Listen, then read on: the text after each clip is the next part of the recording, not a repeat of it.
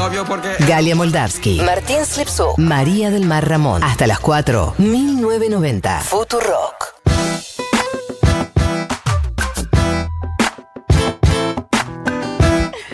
15.45 con 50 segundos. ¿Podemos esperar 10 segundos para que yo diga 15.46? Siento que es la opción más rara que tiene una conductora o un conductor del mundo.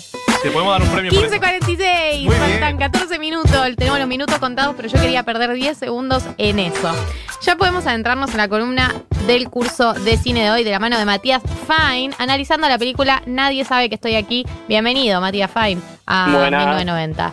¿Cómo andan? ¿Qué tal todo? Todo muy bien. Bien, ¿y tú? Me alegro. Bien, bien, muy bien. Con ganas de hablar de esta peli. ¿Les gustó la peli? Sí, divina, me re gustó. Re Qué linda. bien. Me gustó, Qué bien. no tanto el final, pero Bien. podemos ir hablándolo. Sí, perfecto. Tengo ganas de hablar del final. Eh, bueno, primero, para empezar, vamos a contarle a la gente que no la vio. Eh, mucha gente me escribió que la estuvo viendo, pero seguro hay alguien que no pudo. Nadie sabe que estoy aquí. Es la historia de Memo, eh, que es Memo. también, sí, Amo también conocido Sí, como Memo. el de los. sí, Memo, a.k.a. el de los. Sí, sí, todos diciendo, ah, estoy viendo la del Delo. Eh, básicamente. Bueno, Memo vive con su tío en una localidad que se llama Yanquihue, alejado de todo el mundo, digamos. Y tiene un pasado que va a estar todo el tiempo presente, eh, relacionado a la música, al canto y a la televisión. Y bueno, aparentemente es un recuerdo bastante doloroso el que tiene, que está, está marcando su historia de vida y de alguna manera toda la historia nos va a llevar a que para mí la llegada de, del personaje que se llama Marta eh, lo acerque a enfrentarse de nuevo con esa situación y a resolverla de alguna manera. No sé si vieron lo mismo. Sí, sí, sí. Entra Marta y cambia, cambia la historia. Es como que está planteado el escenario inicial, vida cotidiana. Memo es un personaje, como decías, muy aislado de todo. No sé, no, no le gusta hablar con nadie. Le tiene miedo a las sí. personas. O sea, se acerca a una persona, se esconde, vive con el tío, que es el que dialoga, y se encargan todo el tiempo de una labor muy mecánica, en donde están, laburan con ovejas, con, con las pieles de las ovejas, y etcétera. Exactamente, exactamente. Está todo bien alejado y de hecho, digamos, antes de, meternos en el análisis, eh, yo les quería comentar algunas cosas que hacen a, la realización de la película quizás hacia el tema, eh, empezando por el director, que es Gaspar Antillo, que es su, su ópera prima, eh, que es un tipo que tenía experiencia filmando comerciales de televisión para una productora que se llama Fábula. Y me parece que hay dos cuestiones en cuanto a decisiones de Antillo que está bueno mencionar. La primera tiene que ver con justamente la elección del actor. eh, y la elección del actor tuvo que ver no solo con sus condiciones actorales, sino también con sus condiciones de canto, porque de hecho Jorge García es el que interpreta realmente la canción de la película. Oh, increíble. Sí, Yo lo dudé mucho en el vivo. Yo también lo pensé. Y también el hecho de que hable español. eh, dije, no sabía que hablaba un poco de español el de los. Bu- bueno, eh, Jorge García es hijo de padre chileno, así que tenía un vínculo como que tiene familia en Chile y demás. Y como cantante, digamos, tenía dos eh, videos que terminaron de, hacer que, que Antillo decida que él tenía que ser el personaje. Uno es en una serie en la que interpreta a un imitador de Elvis, eh, lo pueden buscar, es muy buena la interpretación. Y otra es eh, en una serie de recitales que hizo la banda Wizard. Eh, la banda Wizard tiene un, un disco que se llama Hurley, que es el nombre de Jorge García en Los. Y la tapa del disco es Jorge García, básicamente. y lo invitaron a cantar varias canciones con ellos. Y, y bueno, eh, Antillo vio varios recitales en donde estaba García y lo terminó convocando, le mandó un mail se- le- con el guion y, y bueno, él se convenció y, y se acercó a hacer la película. Le mandó un mail y lo convenció increíble, ¿no? Increíble. El de Lost por mail. Amo. Sí, sí, sí, sí, sí. sí. Eh, digamos, y, y la otra cuestión que me parece importante de, de lo que hace a, a la película y que tiene que ver quizá con un momento anterior es eh, el punto de partida de la historia que tenía Antillo, que digamos su, su primera idea, su primera imagen, tenía que ver con registrar un personaje en esa localidad que es Yanquihue, que él conocía porque tiene familia ahí, y que el personaje sea así, una persona reservada, aislada, que no quiere hablar con nadie. Y después apareció esta cuestión de la televisión que no sé qué les pasó a ustedes, pero a mí me resultó bastante interesante. Eh, y digamos, hay una coincidencia entre esta, esta cosa de la televisión y unas películas anteriores de la productora Fábula. Es la productora de esta película y es la productora en la que trabaja Antillo. Eh, para quienes no saben, Fábula es una productora que dirigen los hermanos Pablo y Juan de Dios Larraín. Eh, son dos personas muy importantes para el cine chileno. Pablo Larraín, quizás más conocido porque es director de cine y porque, bueno, la última película eh, estuvo estrenada en una plataforma hace poco, se llama Emma. La vi, lindísima. Muy buena película. Muy buena. Y, pero tiene dos películas anteriores que eh, tienen la temática de la televisión eh, súper presente. Una se llama Tony Manero, que es sobre un personaje que imita al personaje de, de John Travolta en Fiebre de Sábado por la Noche, en una competición televisiva. Buenísimo, ya la, la trama me interesa muchísimo. Sí, sí, anótenla porque es una gran película. Y, y la otra película, eh, quizás un poco más conocida, se llama No. Claro. Es una película que se enfoca en la campaña publicitaria por el no en Chile, en el plebiscito con el no a Pinochet. Eh, también una película súper interesante y lo que hay es una coincidencia, no solo en, en el tema de la televisión, sino en el tema de la televisión chilena durante el pinochetismo. Que Hay en la, la, la peli que vimos, Nadie sabe que estoy aquí, también es durante el pinochetismo en la televisión. Digamos, la peli que vimos tiene una diferencia que es que la actualidad es el presente, digamos, no está situada temporalmente como las otras dos en época de Pinochet, pero eh, las escenas que transcurren eh, con Memo de chico Claro. sí transcurren durante el pinochetismo. Están situadas en la década del 80.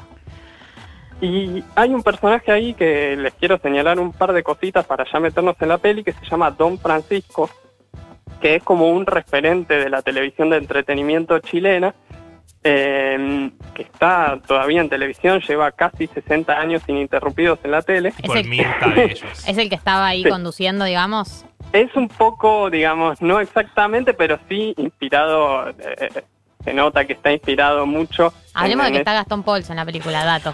Hablemos Sí, del sí. personaje de Gastón Pauls, además. Sí, es raro que él interprete a esa persona, ¿no? Para mí él se está interpretando como a sí mismo en el último tiempo. mismo. Sí, sí, ¿verdad? que sí? Es me, raro. me pasó eso también. eh, me metí a ver un poco los videos que no había visto de, de Gastón Pauls en la televisión en el último tiempo y se parecen bastante a la última escena.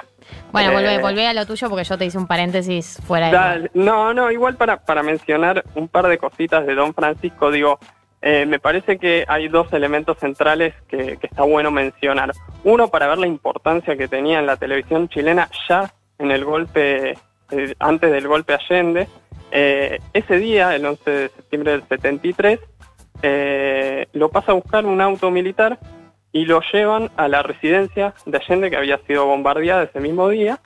Eh, y lo ponen con un micrófono y le explican lo que tiene que decir para la televisión chilena respecto a eh, supuestamente acá estaba escondidas las armas, supuestamente acá estaba el póster de Fidel, digamos, construir un relato y era necesario que él fuese la imagen de ese relato.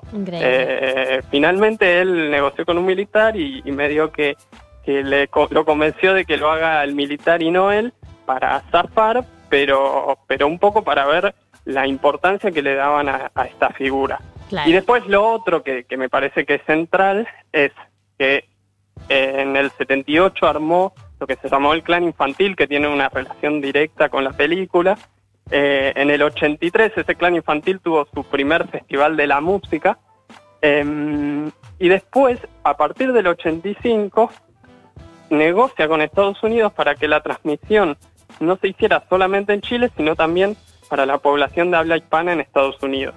Eh, cosa que también tiene una conexión con la película y de hecho, Sí, él es de Miami eh, los Claro, primeros años. eh, y además, em, Memo. do- claro. Memo, Memo es de Miami y Don Francisco desde el 94 reside en Miami y hace el programa desde allá. Ya no lo hace más en Chile, ahora lo hace en Estados Unidos. Claro, ahí hay un, un lazo bastante claro. Sí, sí, me parece que sí. si les parece ya nos metemos con la peli y me interesa que vayamos primero desde el final. En realidad no es el final final, pero es esa escena en la televisión que me parece que concluye un poco la película y me interesa saber qué vieron ustedes ahí. Eh, Martina, vos que no te gustó. A mí me pareció que toda la película venía siendo del Bafisi y el final es de Hollywood. Total. No sé si, no sé si lo resumí bien, pero... Y yo, a mí me gustó la parte de Bafisi, eh, lo digo como algo increíblemente superior a lo de Hollywood, por si no se entendió. Me encanta. Yo, eh, yo suscribo totalmente a lo que dice Marto. Me pasó algo que, que les comparto, a ver si lo ven. A mí la, la escena de la televisión me parece mucho más artificial que todo lo que viene previamente.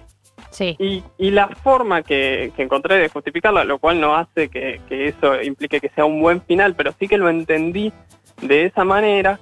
A ver, Memo está en, una, en un espacio totalmente aislado, eh, totalmente abierto, y el padre llega y le dice, no puedes vivir en esto que no es la realidad, tenés que entrar al mundo, eh, salir al mundo, perdón, y salir al mundo es meterse en un estudio de televisión, porque de hecho la ciudad no se ve en ningún momento. Este, y me da la sensación de que cuando entra en ese estudio todo es artificial. Para mí, hasta la actuación de Gastón Pauls es artificial, pero en un sentido de que parece que todo es falso, nada es creíble ahí. Eh, me parece que es súper polémico porque rompe mucho o, no termina de cerrar en relación a cómo viene la película, pero de alguna forma se justifica con, el argumento o con la búsqueda que tiene la peli.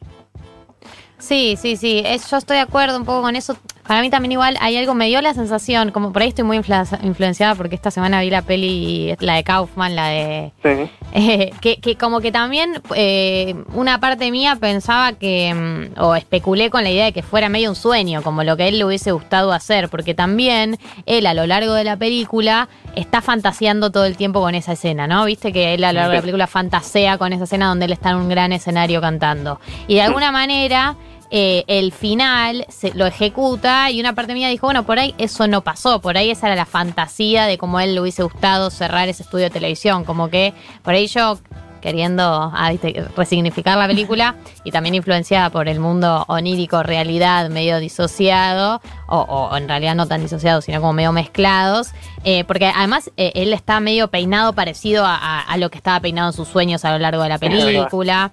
Entonces, como una persona dijo, bueno, por ahí, y, y, eh, y también la manera en la que se da, que él agarra el micrófono y la banda, digo, como que todo pareció demasiado orquestado como para ser real.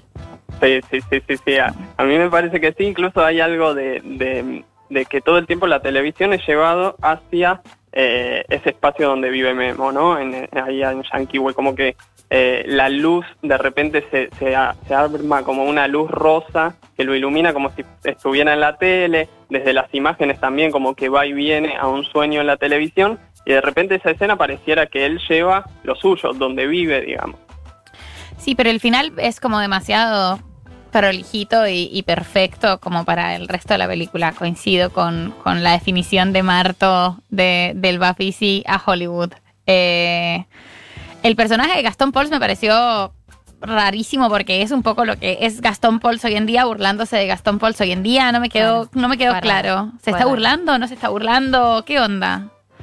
Sí, sí, la verdad que el personaje de Gastón Paul, eh, yo la vez que la primera vez que la vi no tenía esa información de Gastón Paul, después estuve viendo los videos en televisión y tiene mucha relación, no se entiende si es una burla, eh, si es un chiste interno, eh, la verdad que, que, que me parece que no queda tan claro, pero sí me parece que, que el final coincido en que es mucho más hollywoodense que todo lo previo de la película, eh, pero que también, eh, digamos, termina de hablar de esta cuestión que, que- también les quería mencionar, que es la relación entre la televisión, que quizás es eh, de alguna manera algo eh, del pasado todo el tiempo, y eh, las nuevas tecnologías, sobre todo el celular, y creo que Marta trae un poco, a través primero de, de filmarlo a Memo y después de, de, mm, compartir y viralizar ese video,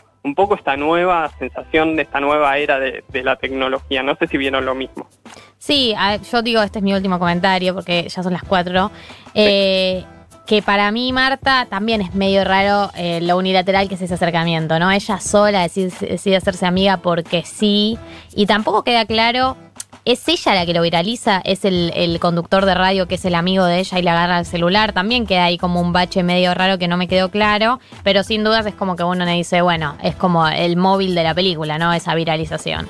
Sí, sí, totalmente. Bueno, para, para cerrar, digamos, quería concluir con una frase de, de Antillo en relación a esto que dice que más que una crítica a la televisión, eh, la película tiene que ver con lo que pasa hoy con las imágenes, que me parece que de alguna manera eh, es su, su real búsqueda y es lo- en donde realmente para mí la película funciona eh, y creo que es en donde tiene los mejores momentos.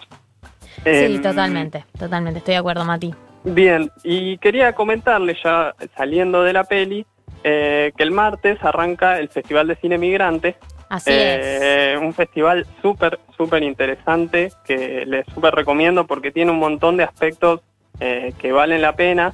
Eh, yo les quería mencionar, por un lado, algunas recomendaciones eh, personales. No, digamos, eh, si querés decirte dos recomendaciones y Dale. yo les digo que es del 22 al 29 de septiembre, que es por currents.fm, o sea, cinemigrante.currents.fm, que es un festival que es el onceavo y que este año se hace por streaming. Y ahora si querés, sí, Mati, decinos tus recomendaciones. Bien, les voy a recomendar una sección que me parece súper interesante que se llama I Can't Breathe, que es en relación al asesinato de George Floyd y hay una programación súper completa en relación a, a- a charlas, a películas, que la verdad que está buenísima. Y después una peli que a mí me gustó mucho que se llama A Girl Walks Home Alone at Night, Peliculón.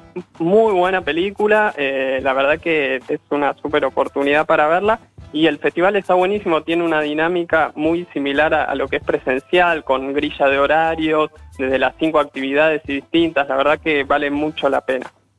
Bueno, Mati, buenísima, buenísima la peli. Eh, gracias por tu análisis, gracias por las recomendaciones de Cine Migrante. Estaremos atentos esta semana, ya que no tienen que ver. Esta es una gran, gran alternativa. Bueno, gracias a ustedes, próxima película, anoten, Sí, anotamos. también anoten, El otro hermano, de Adrián Caetano, película fuerte pero muy interesante. ¿Es la que actúa Daddy Urieva? No es la que actúa Daddy Brieva, es la que actúa Esbaraglia en un papel que la Ah, rompe sí, toda. sí, sí, sí, sí, es Baraglia, perfecto. El Bueno. otro hermano, película de Adrián Caetano, entonces anotado para el próximo curso de cine.